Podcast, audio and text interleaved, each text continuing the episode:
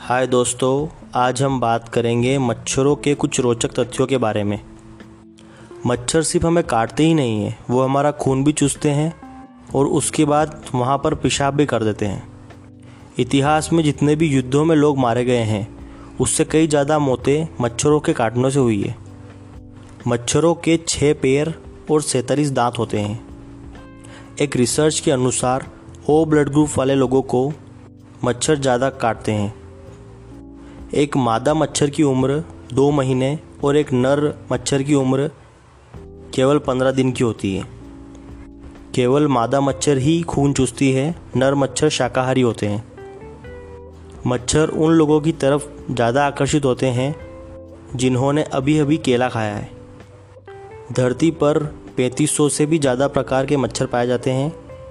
ये 20 करोड़ साल पहले धरती पर आए थे और अभी उनमें से एक मुझे काट गया।